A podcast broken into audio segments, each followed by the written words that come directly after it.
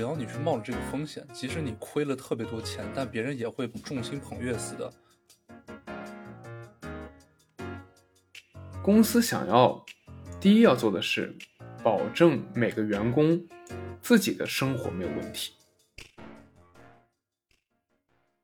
那么人只活一次，它的意义是什么？它的 implication 是什么？有些人想不明白，有些人我觉得是不敢想。那这个时候，你要给自己一点耐心。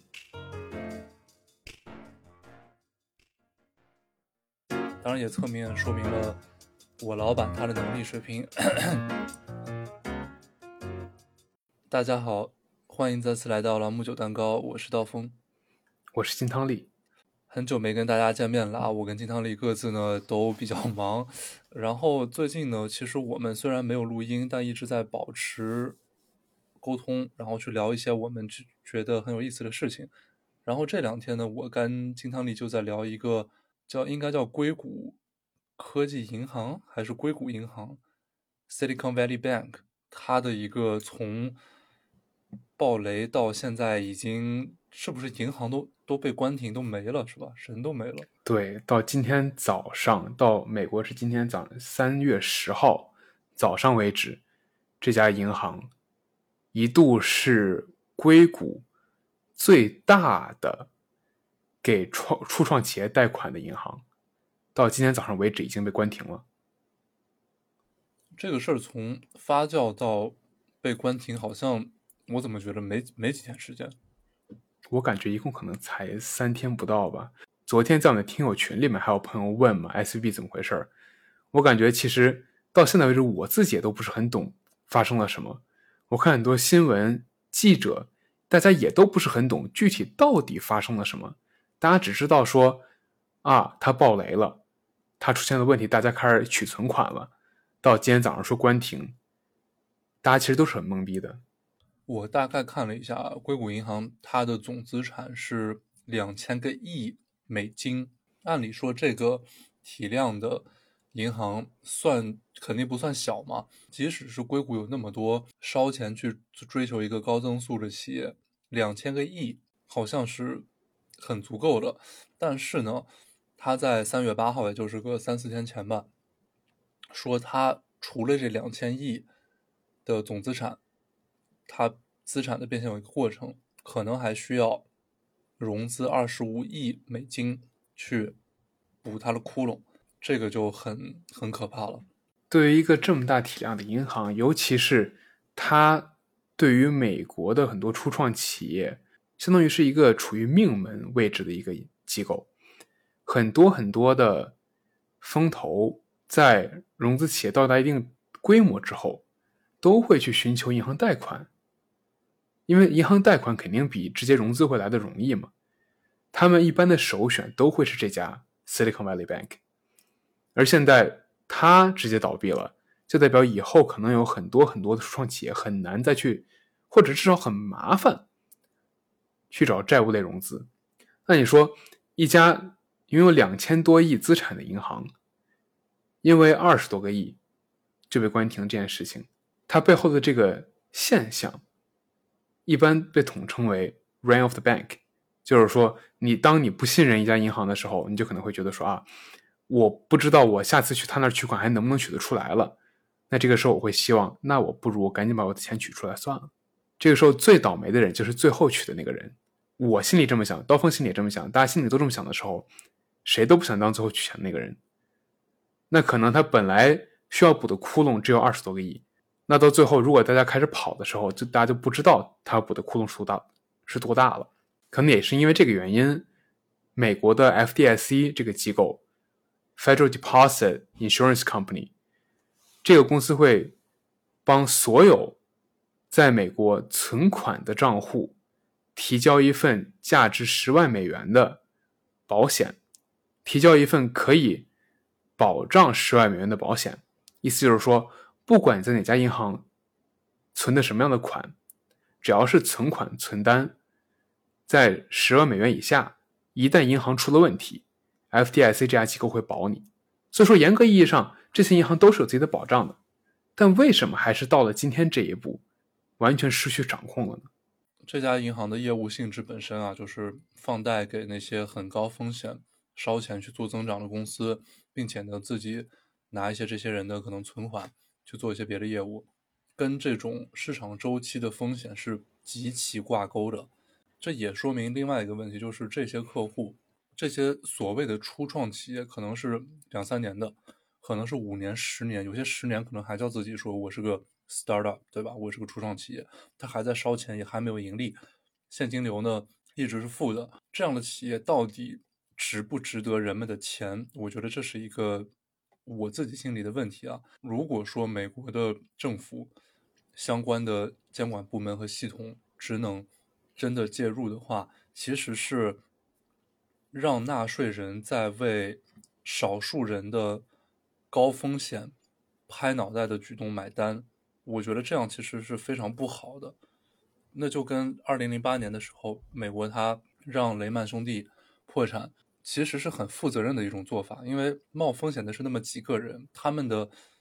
downside case 就是他们的这个下行的风险是很小的，因为他们觉得说美国政府、美联储。会来救我们，国会也会来救我们。我们呢就冒很大风险。如果说是这买卖做成了，我可能能挣几千万、一个亿美金；但做不成，那纳税人的钱，也就是普通老百姓的钱，给我填这个窟窿。同样的道理，零八年的事情放在十五年后的今天，如果说又一次纳税人的钱去帮这样的冒高风险、为了自己利益的一帮人买单，我觉得很不合理的。这个确实是这样的，这也是为什么。在过去这么多年里，就会有很多人吵嘛，对吧？我们是否应该还为这种因为自己对风险把控失控而走到破产边缘的企业为他们提供救助？当然，在零八年，那很明显大家就是救了，除了没救成的雷曼兄弟，呃，惨死在了呃，对吧？华尔街边，能能救的都救了，真的能救的当时都救了，以及也包括现在国内很多的。地方企业，让他们都开始意识到这种做法会衍生出非常巨大的 moral hazard 道德风险。什么道德风险呢？就是这些保这些保障机制本身都是有一个很好的初衷的，因为你一个商业系统、经济系统，你里面必须得能够承担风险。你如果不承担风险，谁来做生意呢？对吧？你不做生意，大家怎么有发展呢？对吧？嗯。那你想要有风险，而因为每个人承担风险的能力不同，总会有人选择承担少的风险，总会有人承担多的风险。你不仅需要给人承担多风险的能力，并且也要去鼓励这些愿意承担多风险的人去真的承担。但这个时候问题就来了嘛？我虽然鼓励你去承担，但不代表我愿意让你，我愿意你把我当成挡挡箭牌，在这天天，对吧？在破产的边缘 试探，那这个时候就这个时候监管部门就需要下定很大的决心，去评判哪些该救，哪些不该救。而对于美国来说，一定程度上他们已经在做了，但是还有很大程度一部分，当一家银行的生存影响到了整个系统的安危，那这个时候他们去衡量的其实并不是说我要惩罚这家企业。嗯，我要向市场立个标杆，说你以后不该这么做。大的系统性风险的银行真的处于破产边缘的时候，这些做决策的人心里只会想着说：如果这家银行倒了，我们的金融经济系统会不会崩溃？那这个时候很多决策是很简单的，他们也没想那么多。如果这家银行倒了会崩溃，那就它就不能倒。拿捏着这个心态的一些投机者确实是可以利用它的，但这中间的度。当然也不是我们这么聊聊就能说说明白，对吧？但是这中间的度确实不是一个很好把控的东西。另外一个，我从读到的书里面，比如说是一些传记、人物传记、自传也好，他人写的也好，还是说那种商业故事类的书里也好，我发现一个事情，就是在商业世界吧，为什么屡屡有这样的情情况出现呢？是因为很多企业里，它其实并不直接对人民负责任。这个话说起来可能有点难理解啊，但它实际的意思是，你冒的风险总会有人帮你承担，而只要你去冒风险，不管你最后冒这个风险是成功还是不成功，somehow 不知道为什么，这个社会以及尤其是资本世界总会觉得你好像是那么回事儿，就是只要你去冒了这个风险，即使你亏了特别多钱，但别人也会众星捧月似的给你很多机会。那比如说是瑞幸咖啡的创始人，呃，某某某，对吧？然后呢，比如说是一些交易员，就是我们说的华尔街的那些大交易员，他可能一笔亏了个几百万、几千万美金，但是人们对他趋之若鹜。又或者说是之前刚才我跟金条里提到的雷曼兄弟的 CEO，他叫 Dick Ford。Dick Ford 呢，他沉寂许久之后，好像又在英国开了个呃自己的私募基金还是什么玩意儿，融资也非常简单，因为大家一听他的名头。都说哎，我给你钱，但他们不想想，十五年前，甚至不止十五年前开始，就是这哥们儿投资人埋了多少雷啊！就这样的人，其实美国有一个新的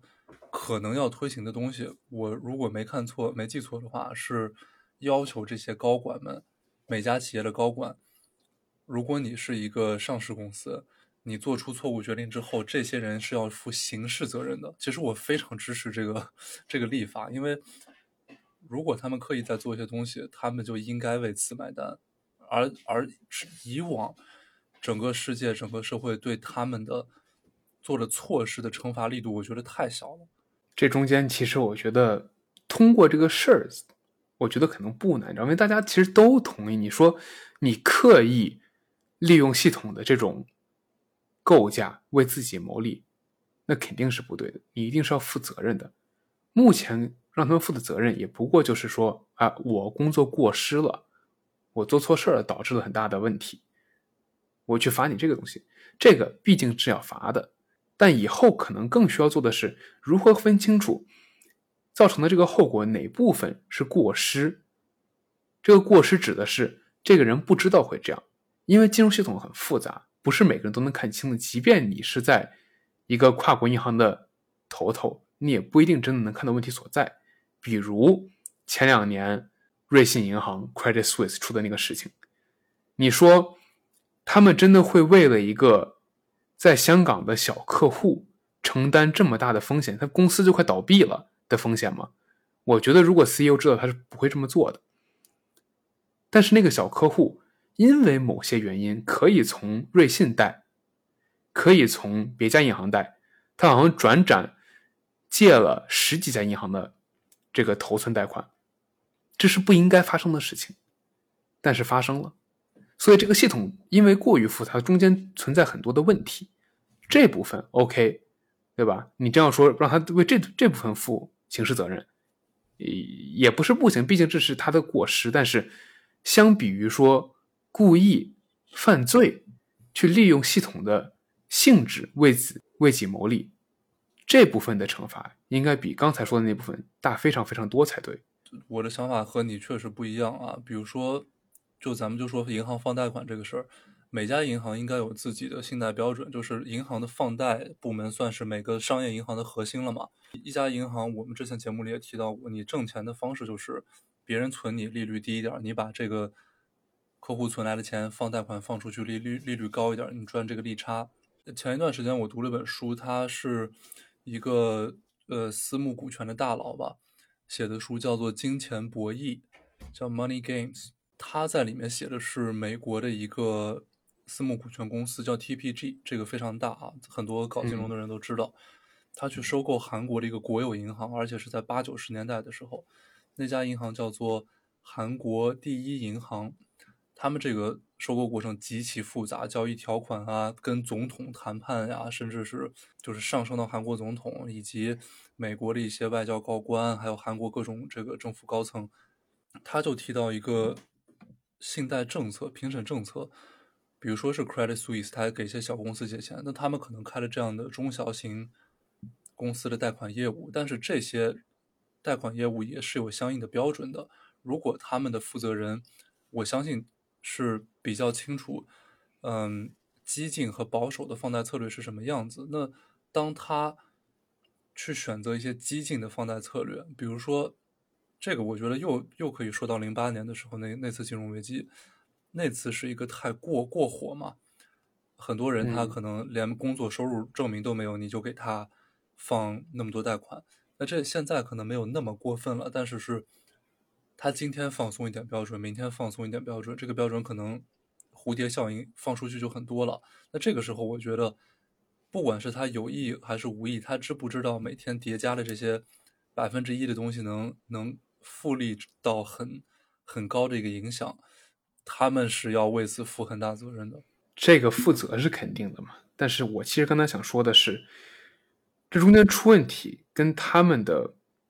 你说是玩忽职守也好，还是说这东西看起来还行，要不就这样，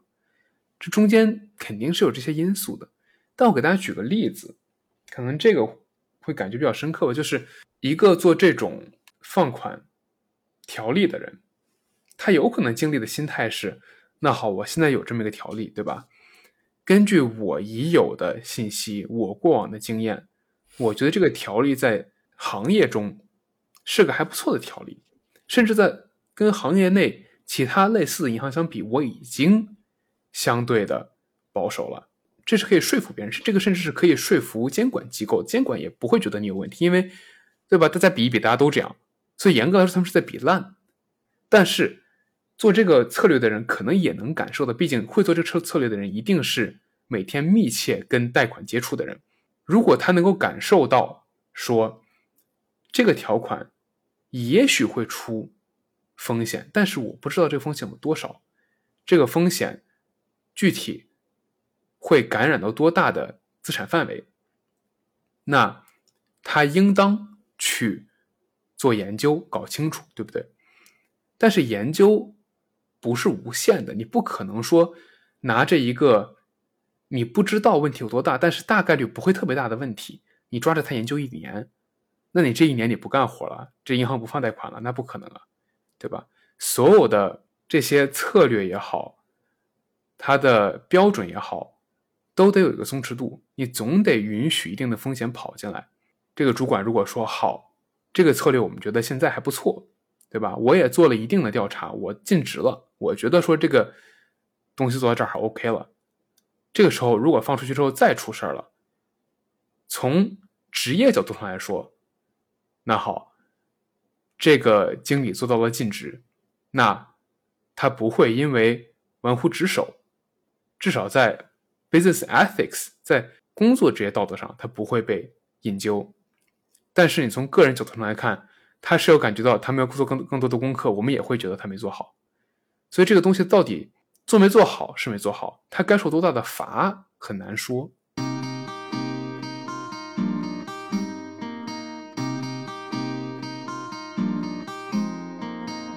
刚才说的这个硅谷银行 （Silicon Valley Bank），它的事件中有这么两方啊，一方是自己内部的人，他们都知道自己被查了，要倒霉了，对吧？银行被关了，内部的员工是非常非常担心、非常焦虑的。那另外一方面呢，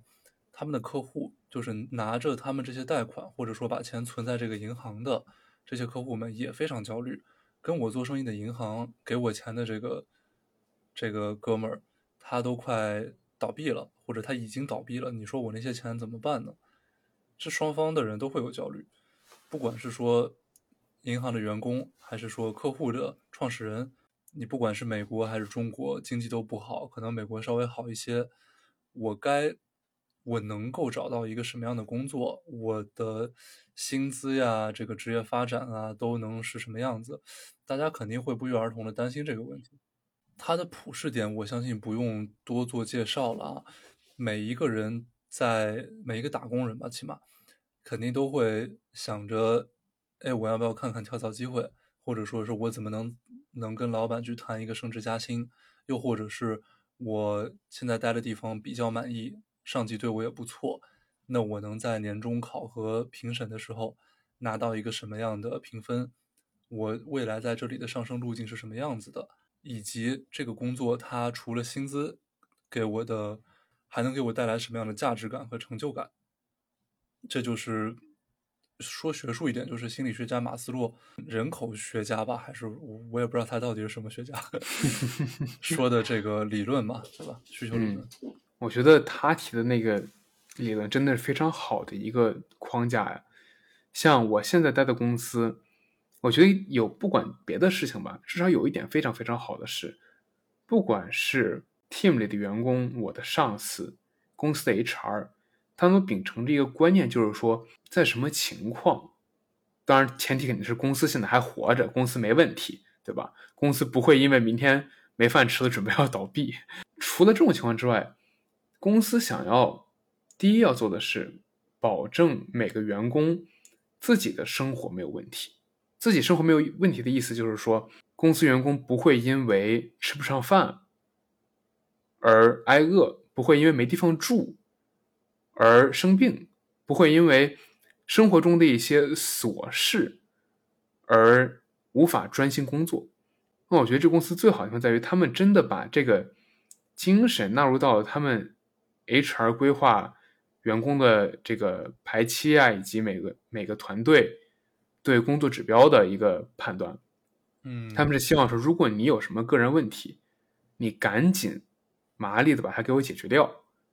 而这个时间他们会给，但是他们的预期就是，如果当你解决到这些问题、这些琐事，你满足了你作为人类生存最基础的需求之后，你可以真心实意并且脚脚踏实地的过来追求更高级的，对吧？不管是什么，但这个更高级的东西呢？他们希望你做的是公为公司利益付出的事情。我们听友群里有一个听友，他就问了一个话，他就说是我在工作中一个项目搞砸了，他觉得很内疚，他问问我们这个时候该怎么办。然后呢，听友们非常热心啊，也都非常有见解，提出了很多我觉得很好的解决方案，以及怎么样调整自己的心态。然后呢，我就跟他说了一个，我说是，我们回到大学经济学。那我们，我跟金汤里以及很多听友可能都知道，一个公司应该付给员工的薪水，它理想状态下是什么样子呢？是一个你在这儿工作或者你辞职，你都觉得没什么大所谓的这么一个数字，不应该高也不应该低，理论上来讲是这样子。那么同理啊，我们如果把这个理论反过来看，就是从员工的角度去看，你所做的努力。当然，这个时候我说的接下来说这句话，简化了很多假设，比如说是你是不是喜欢这家公司，你喜欢你做的事情，是不这家公司是不是值得你去更用功，或者说你的上升路径和跳槽的前景是什么样子。假设这些就咱先不考虑啊。你所做的努力应该跟你的薪资相比，让老板觉得把你解雇了和把你留着是没有啥区别，应该是应该是这样一个边际上，你是最合理的。就假设那个你没有特别喜欢这儿啊，我对这个的理解是呢，毕竟大家如果这个当然了，这个情况只考虑打工，所谓打工呢，就是你就拿一份固定的薪水。这个公司也不会给你任何形式的奖励，让你对这个公司本身有一个归属。在没有这个的情况下，你需要做的只是配得上你这份薪水，让你老板不会因为因此解雇你。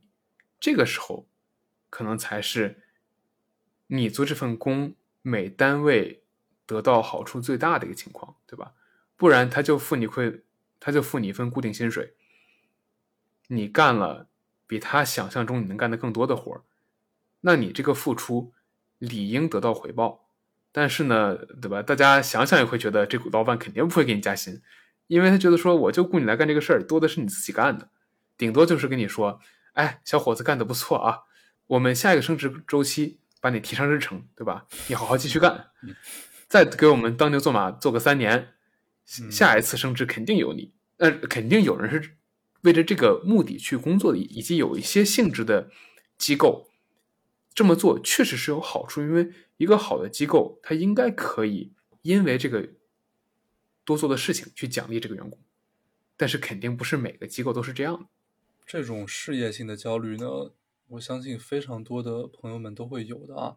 当然，它不仅仅是一个现在工作啊，或者跳槽什么样，它可能会。涉及一些我们对本身做的事情，甚至是我们上期聊的打工还是创业这种很重要的人生选择的一些深度思考，它涉及到你这个人的内心真正想要什么，你真的追求什么。我们都经常看一些鸡汤文呀，或者说是读一些很励志的书啊，看一些电影，说人只活一次。那么人只活一次，他的意义是什么呢？它的 implication 是什么呢？有些人想不明白，有些人我觉得是不敢想。事实上，我觉得很多人都不敢想这个问题，就是当你只能活一次，或者说你可能五十岁，你知道你就挂了，那你会做些什么，对吧？这个时候，你有没有勇气去放弃你现在的一些安定？你真的去过你想要的，比如说是。在欧洲或者东南亚，你就想天天玩，然后你说我争取当个旅游博主，那即使是没人找我，我也心甘情愿。可能我就三天在这边打打鱼，那边摘摘水果，我想办法能生存下来，我也不需要说很多钱。有些人是可能是这样想的，那有些人可能觉得我就是要赚特别特别多钱。这种焦虑它引发的思考和让人去驱使人做的事情都会非常的不一样。我觉得这种焦虑，当然除了刚才我们说的，在无法，在当你陷入一个自己无法掌控的情形的时候，肯定是焦虑的，对吧？我如果发现我的银行今天要破产了，我现在四点五十九分，我准备给银行打电话，我肯定焦虑的，手机都拿不稳，肯定输电话号都都输错了。这种焦虑是没有办法的，而且很多时候这种焦虑，你肯定是可以一定程度上去提前预。预测，去想解决办法，但是总会有预测不到的这类风险，这是我们每个人都没有办法的。那还有另外一种焦虑，来自于你自身对未来，不管是什么事情也好，未来的某件事的预期，和你实际上经历这个事情之后的预期不符导致的焦虑，比如说。我如果今天觉得，哎，这份工作，这份投行的工作非常的好，我就想去。在去的过程中，我经历了很多的辛苦，我做了很多的事情，然后呢，结果可能不是很称我心意，或者说他称了我的心意，怎么样都好。我开始做这份工作之后，发现他跟我想象的完全不一样，并且他无法带给我我之前想象的那种，比如说我在这儿。拼死拼活干个两年，出去之后我这辈子就爽了，对吧？我是投行人士，我出去之后，我在我找个公司当个中管，我就可以躺了。但如果进去之后发现不是这样的，那我对自己未来规划的两年之后开始躺的计划就灰飞烟灭了。那这个时候焦虑也是一定的。除了工作之外啊，其实很多时候个人生活也是一个道理。因为你你的一个人生中不可能只有工作嘛，你会有，呃，比如说大家在如果是适婚年龄啊，所谓的 所谓的这个适婚年龄，你可能会有相关的一些来自家庭啊、朋友啊、长辈啊这些压力，那么你可能会对于身边的朋友的之间的比较，你也会有压力，不管你比的是什么。有些人可能比的是一些很奇怪的东西，这这些我们就不去细究它，嗯，都会让你产生或大或小的情绪，而这些情绪是需要被，首先需要被正视，你得正视你的情绪，然后呢，它还需要被处理掉，而情绪处理能力，首先很多年以来我是没有一个完备的情绪处理能力的，直到近些年来我才发展的完善一点，我也才明白说。这个能力有多重要？因为当你处在一个非常焦虑的状态，其实你是在担心一些你要么不能控制，你要么说是和你的期待值可能大相可能差很多的一个事情的结果。那比如说是你特别焦虑一个事儿，就是谁当下一任美国总统？你说这个事儿是你能控制的吗？不可能嘛！你。当然，可能我们听众有能操控这个结局的啊，这这个我们就赶赶紧来联系我们，对吧？赶紧，对，请请您赶紧联系我们，我赶紧抱大腿，就靠您挽救这个这个硅谷银行了。然后呢，如果你真的天天担心这个事儿，那我们觉得吧，在在没有能力影响结果的情况下，他确实用一个成语来讲叫做杞人忧天。这种事儿，你实在没有必要去多想它。如果你担心的是一些你觉得生活里你能你能对它施加影响，但是又没有办法操控或者掌控它结果的事情呢，比较好的一个解决方式是活在当下。什么叫活在当当下呢？当下其实就是你度过了今天。因为我们以前看《功夫熊猫》电影的朋友都知道，昨天是历史，对吧？Yesterday is history。然后明天是一个未知，Tomorrow is a mystery。你有的只是今天和现在这一刻。你如果能把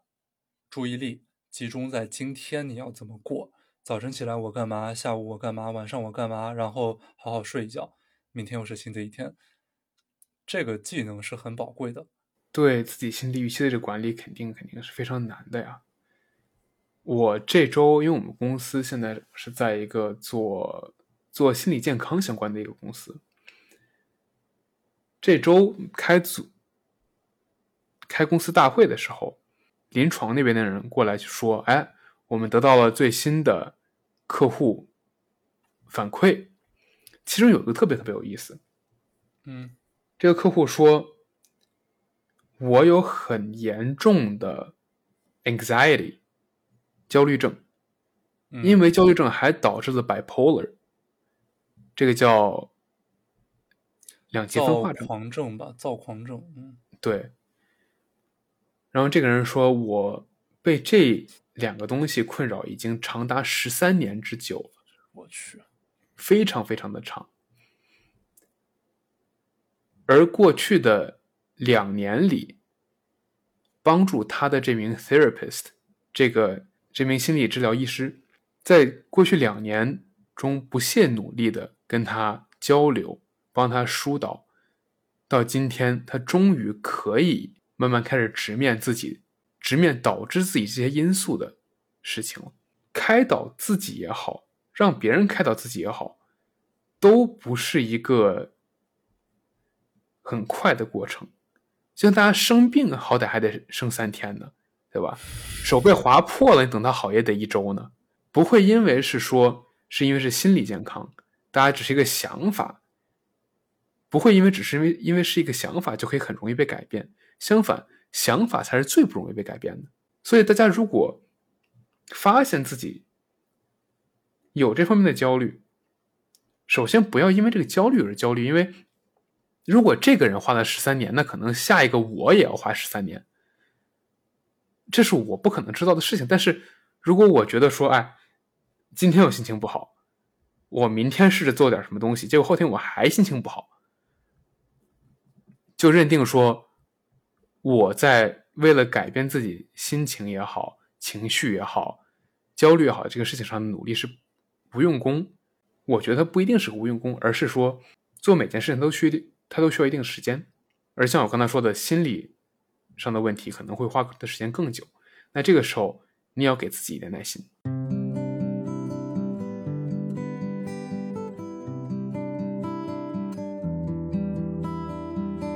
知道的一些成功人士吧，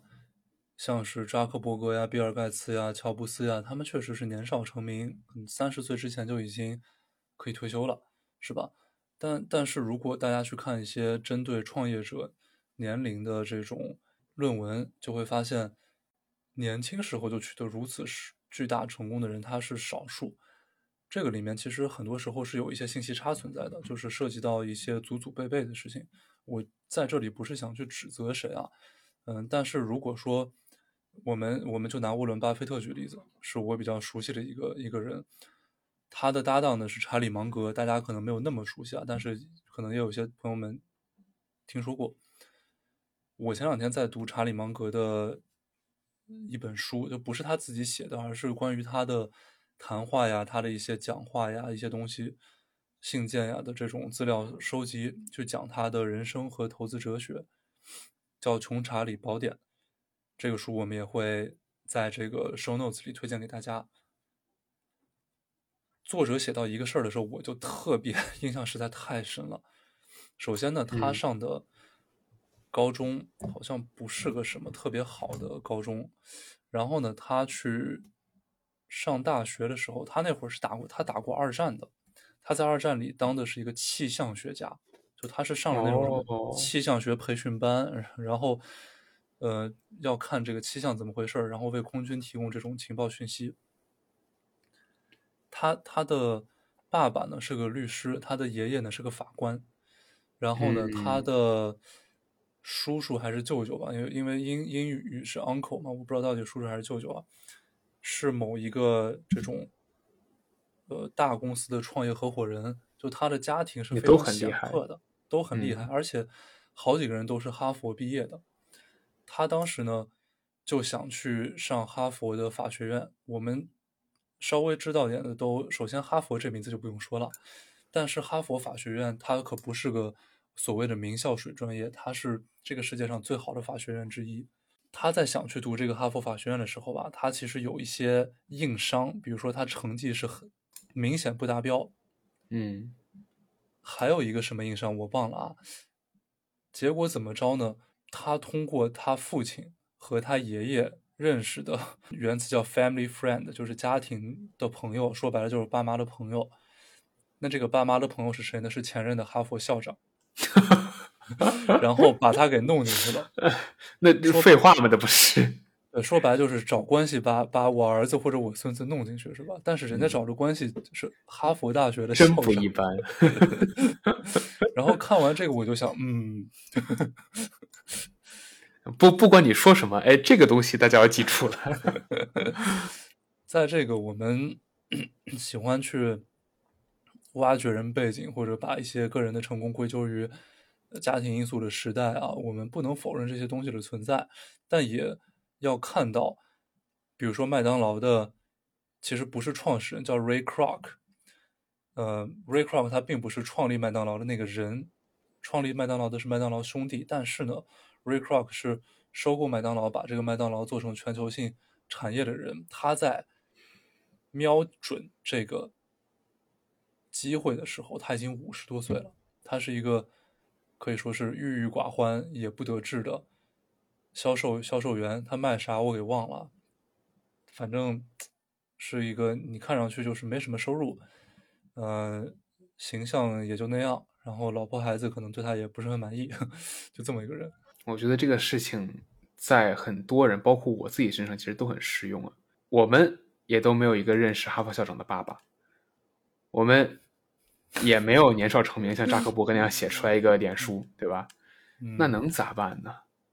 也不能说我们就做的不好，对吧？你说我现在也好，也算是找到工作了，呃，兜风也算是个做投行了，就至少的大家听起来还是不错的，只是说没有达到一定的程度，而这个程度，我觉得大家平时，包括我在内，很多时候一想到说成功，想到特别特别特别成功，但你不需要那么的成功，也可以做到一个很好的位置，过得很舒服，而你也一直都是有机会去创业，去尝试变得像想象中的那么那么成功。所以这个时候，比如说像在乙方做做服务类的工作，很多时候就会有焦虑，会怀疑自己，说我做这个活到底有没有用？我做这个活到底最后为了什么？有什么意义？那可能手下的这个活本身，那那那就是没意义，对吧？你都怀疑自己有没有意义，那大概大概率就是没意义。但你的活没意义，你干这个活这件事儿，它也是没意义的吗？我觉得不一定啊，对吧？他可能作为一名 salesman 卖东西的人，他卖的不咋地，对吧？他要是卖到五十多岁还当个穷光蛋，那可能他卖的确实不咋地。嗯，但是他因为卖东西的这个经验，他看到了机会，然后他去做了，他后来成功了。我们不能说他成功是因为这些东西，但是我觉得没有这些东西的存在去帮助他做这个决定，去看到这个机会，那他更加更加的不可能像现在这样成功。我觉得在读很多人物传记的时候啊，我的一个感受是，坚持是非常重要的事情。很多人，我不能说是中途放弃了什么，因为大家可能你本来也不知道自己追求的是什么，所以谈不上放弃。对于很多想要世俗意义上成功的人吧，也许希望真的就是在明天，但明天就是永远是未来嘛，你不知道它到底什么时候能到来。你能相信的就是，我今天做好事儿，今天我把该做的都做了，或者说起码我把大部分要做的都做了。然后呢，我保持学习，保持积极的心态，相信好的事情会发生。关于这个呢，我看过我的我的个人偶像科比布莱恩特，一个已经去世的非常著名的篮球运动员，他曾经这样说过。主持人问他说：“如果你在比如说今年总冠军、总决赛，你 NBA 总决赛你输了，你怎么能让这种阴霾？”迅速的消散，投入到训练里，投入到新的赛季里，或者说，你们可能这场比赛输了，本来是优势，现在快要被逆风翻盘了，你怎么去调整心态？你怎么能不停的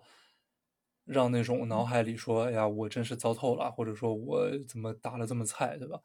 这种声音给消消失掉。他就说，你仔细想一想，我们拥有的就是当下，就是今天。如果你今天输了比赛，明天会发生什么？明天早晨我一定要起来去球馆训练，或者说，我明天早晨还是要吃饭。吃完饭以后，我要给我家人做早饭，然后我要去球馆训练，然后下午可能我干别的什么事情。那如果你今天赢了比赛，明天我要干什么呢？我还做的还是一样的事情，我还是要起来吃早饭、洗漱。给家人做饭，然后 去球馆训练。他说的方式很很平时，又有点搞笑，但是那个 key message 是，其实明天还是会过的，他不会因为你个人的一些情绪波动就发生什么变化，就事事实永远是在那里，时间永远要向前，所以其实你如果把这个情绪。调整好，那对于你自己会更有利的。因为如果你调整不好，明天还是照常过，也不会怎么样。你到最后过得怎么样，还是自己的心态嘛，对吧？对，还是心态问题。因为当时我不知道刀锋线有没有感觉，就是做乙方的时候都会觉得甲方好，都觉得说，哎呀，甲方爸爸天天给我这儿丢个文件，那儿丢个需求，尤其什么周五下午三点半，对吧？发个邮发个邮件说这个东西我周一要。最后觉得说，当甲方有这样的好处，可以这样蹂躏乙方，多开心啊，是吧？但后来，尤其应该是从去年到今年吧，经济形势差了之后，因为经济形势差的时候，一般是雇人的甲方先去考虑说，那好，我在未来十二到十八个月，我是否还需要这么多的员工？因为。这些公司的运营是持续性的，所以他要提前的预知，说我到底需要多少人。如果我未来短短中期内不需要，那我最好提前把人裁掉，这样我在未来这可能一年半两年过冬的时候可以更好受一些。所以实际上裁员先裁的全都是甲方，对吧？一上来先大裁的 Meta 脸书。到后来，亚马逊疯狂裁员，几万几万的裁。但当这些公司裁的时候，其实反观乙方，当时至少当时啊，都活得好好的，而且活照样接，钱照样给，而且活也完全没有变少的意思。因为严格意义上，很多甲方即便他把人裁了，对吧？我说目前形势不好，这个部门我们现在先冷冻，以后要能活下来。我们再继续开发这个项目，所以这部分人该走走。那可能如果跟这部分相关的咨询项目就会停止，但是还是会有很多很多，尤其是正常商业运转中需要的服务，包括会计、税务、法律、资本市场这些，它都是不会停的呀，对吧？就不会因为说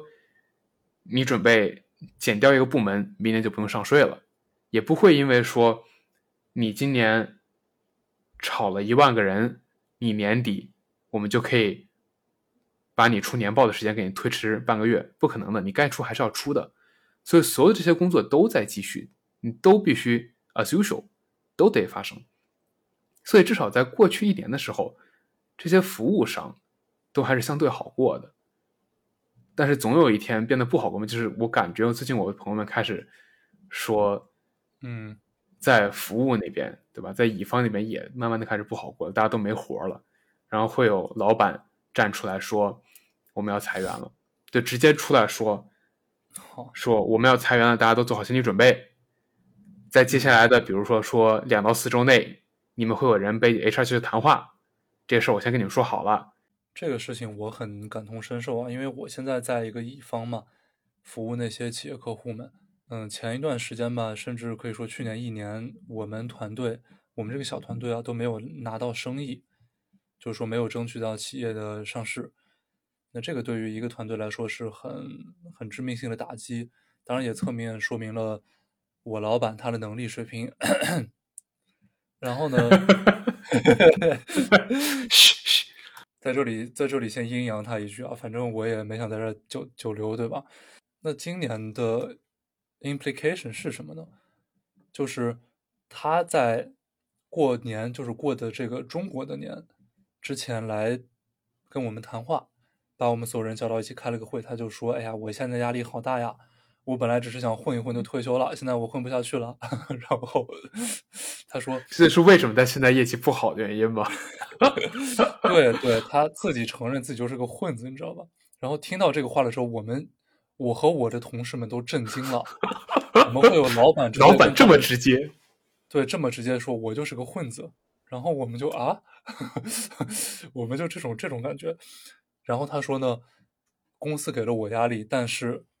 他他这个话的，就他的话术不是这么说，但是很明显就是这个意思。什么意思呢？公司给了我压力，但是我接不住这个压力，所以我只能把这个压力给到你们，这样我就轻松一点。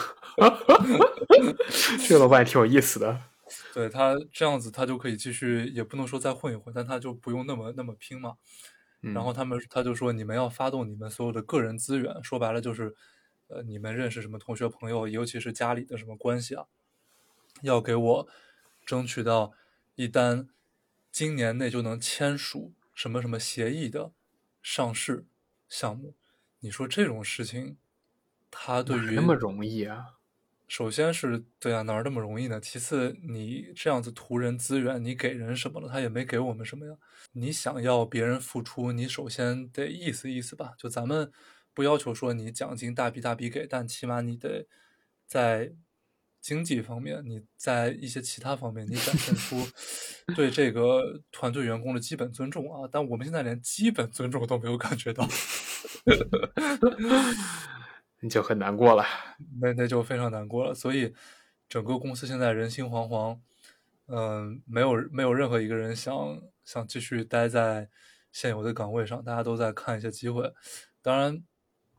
在因为我们做着香港市场嘛，香港大陆市场。很多这种大投行啊，比如说什么高盛啊，还有 Credit Suisse 啊，要么是裁员，要么 Credit Suisse 整个业务都要被卖掉了，都要被分拆了。嗯，其实每个人日子都不好过，只是说今天他可能他拿五万块钱一个月日子不好过，你拿一万块钱一个月日子不好过，大家日子都不好过。虽然他可能稍微没有那么不好过一点。所以你说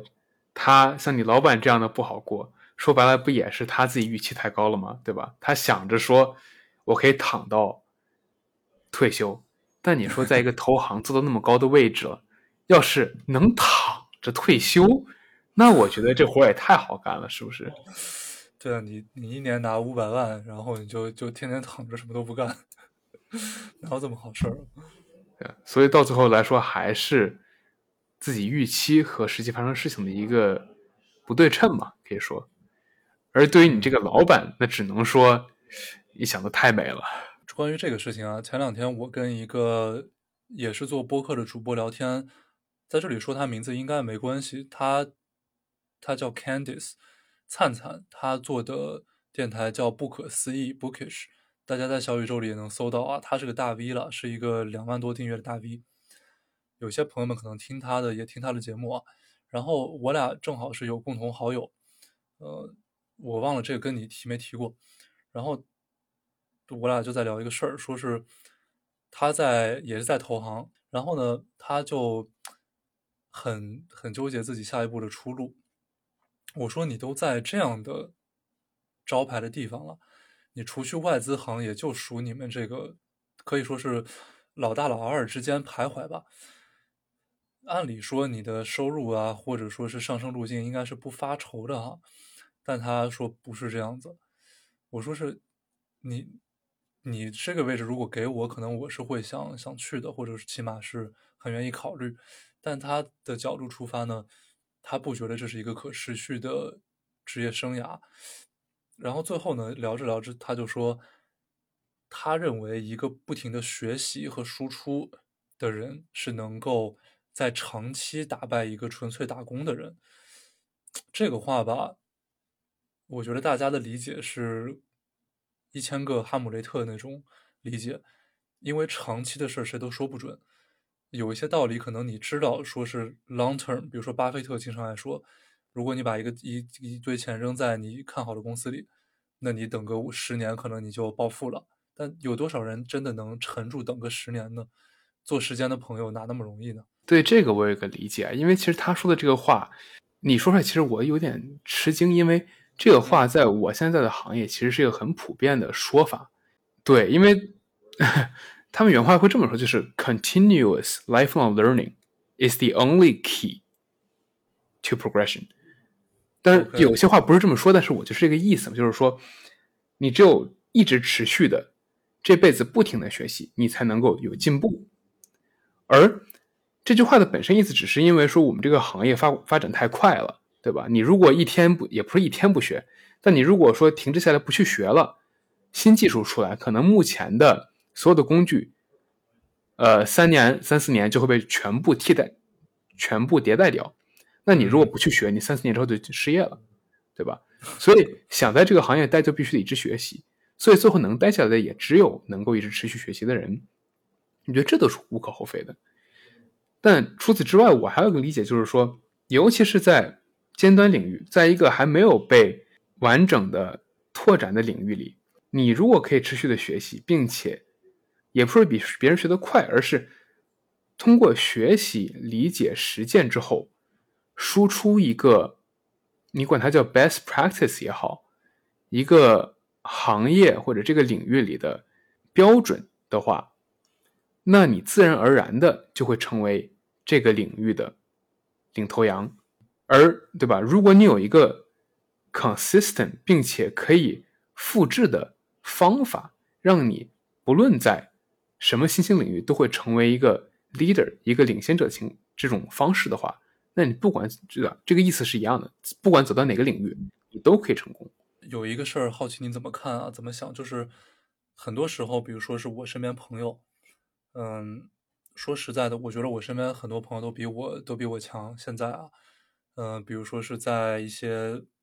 科技公司工作，呃，或者说是成功转型，比如像你这样子，呃，要么是在一些也可能也在投行，但是在的这种 brand name，就是他这个公司牌子比我好很多；要么可能已经是在这种呃大的基金，然后做着很不错的这种呃职位，也有上升空间；要么可能。他事业上虽然没什么发展，但他呢，呃，能够在自己想在的地方，就是城市也好，或者什么也好，让我去相信说我现在做的事情是正确的，并且长期坚持。可能长期坚持不是个难事儿，但是让我相信说未来一定会变好这个事儿哈，和在短期的一些利益之间做选择，我觉得这个对人的挑战是非常非常大的。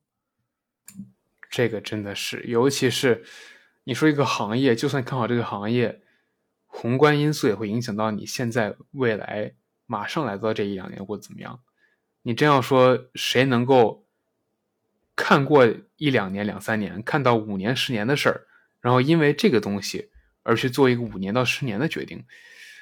我觉得要么首先得有非常非常强大的心理素质，有很多的准备。但是也需要一个很强大的经济支撑，对吧？所以说这事儿真的是，我觉得真的因人而异。但是不管在哪儿吧，现在现在现在这种宏观情况不好的另说，毕竟哪儿都没机会，对吧？大家只能好好躺好。但是一一旦机会来了，总会看到机会的，对吧？只要我们不断去学习、去看，我们总会看到机会在哪儿。而当我们去输出的时候，机会就要走到，就会走到我们的身边。所以我觉得刀锋的这个焦虑，其实我也有，我相信很多人都有。我当时在找工作也好，在快临近毕业那段时间，我也会去怀疑这个领域是否是一个长期可以继续的，因为想象中它是的，对吧？做数据，现在数据这么多，未来数据只会更多，处理数据的人才确实是不够的，这个是大家可以看得到的。但是风险也是存在的呀，比如说这几年你需要很多人去跑数据，但是因为科技迭代这么快，现在又有了 ChatGPT，那是不是五年之后，因为科技的发展，很多的分析就不需要人做了，可以全部自动化？那这个领域可能从盛行到衰落就五年，那它是否值得干呢？那肯定是不值得干的。这个正方与反方，我都能够提出很多的论点去支撑或者反驳它，那到最后还是 comes down to 我信不信。当然也会因为我能否找到工作，对吧？因为我要是真找不到工作，我干不了这行，那我去盲目相信它也是没用的。在去年我还在上学的时候，我们当时学校请过来一个谷歌的高管，他的职称是 Chief Measurement Officer。就也算个 C level 了，对吧？他主要做的是对谷歌里面所有的数据的测算统一性和他们如何处理数据本身的这个方法论上，他是第一把手。他是我们的校友，所以每年会过来回来给我们讲一些开讲座嘛，说白了，以及推销他的书。我觉得第二点也很重要，对他来说。但他。说了一个特别好的一个例子，这也是他的亲身经历。嗯，他说他是在零八年金融危机的时候 MBA 毕业的，可以说是最差最差的时间点了，对吧？真的太太是了。他花了两年时间，现在来说是一共二十万美元，光学费二十万美元，当时可能没这么多，来读了个 MBA，出来之后失业，因为零八年没人找到工作。那他当时也是想做一个领域，没有做成，因为没有工作给你找，所以他当时给我们开的这个讲座，主要想讲的就是，在接下来的这段时间，不管是中国、美国也好，大家其实都面临着宏观经济不好，没有机会，找不到机会，很郁闷的一个状态。因为我们学会东西了，我们去自我发展了，大家都会去自我不断学习，但是学完之后呢，没机会。那他说我也给不了你们解决方案，但有一个可以借鉴的事情，就是在他当时毕业的那个 class 那一届里面，一开始没有做成自己本身读完毕业想做的事儿的人高达百分之九十以上，几乎大家都做不成自己想做的事儿。但是在两三年之后，到了一零年、一一年，他发现。那些一开始没有做成自己想做的事儿，去做了别的事儿的人，百分之七八十都回到了自己本来想做的那个领域。他跟我们说的这个意思，其实是想告诉我们说，现在没有机会不是我们的错，但大家其实都知道不是我们的错，但是我们还是会焦虑，因为没有办法，我们是花了时间学了习做了事情而没有结果，总是会郁闷的。但这个结果我们是无法掌控的，我们能掌控的是，如果我们还想做这个事情，我们就得一直去努力。也许要多花一年，也许多花两年，但是通过他给的这个例子，会告诉我们说，即便像他那么糟的情况，零八年的情况一定比现在糟，对吧？这个不用说，绝大多数人最后还是回到自己想去的领域。像他自己就是个很好的例子，他一开始做了一个跟数据完全不相关的，在摸爬滚打了可能四五年、五六年之后，重新去到了谷歌，然后在谷歌做了，现在也将近十年，达到了一个 C level，算是非常非常高的一个职位了。高很高了，嗯，对啊，我觉得这个故事也讲给大家听的嘛。我们也许一开始做不了自己想做的，但是只要我们坚持，并且要不断去思考，不断的去想这个事情到底是否值得做，到底是否应该这么做。如果他是的，并且大家努力了，我相信大家也会跟这位谷歌高管一样，最后做到自己想做的事情。说完这个，我正好也想到一个人啊，就是最近有一个电视剧特别火，叫《狂飙》。这个电视剧呢，你你看了吗？我看完了呀，太好看了，太好看了！我跟你说，太好看了。他的男主演张颂文，相信大家故事如果关注过这个电视剧的都知道，他这个坚持真的是不是说一年、两年、三年、五年，他坚持了可能有十几、二十年，他才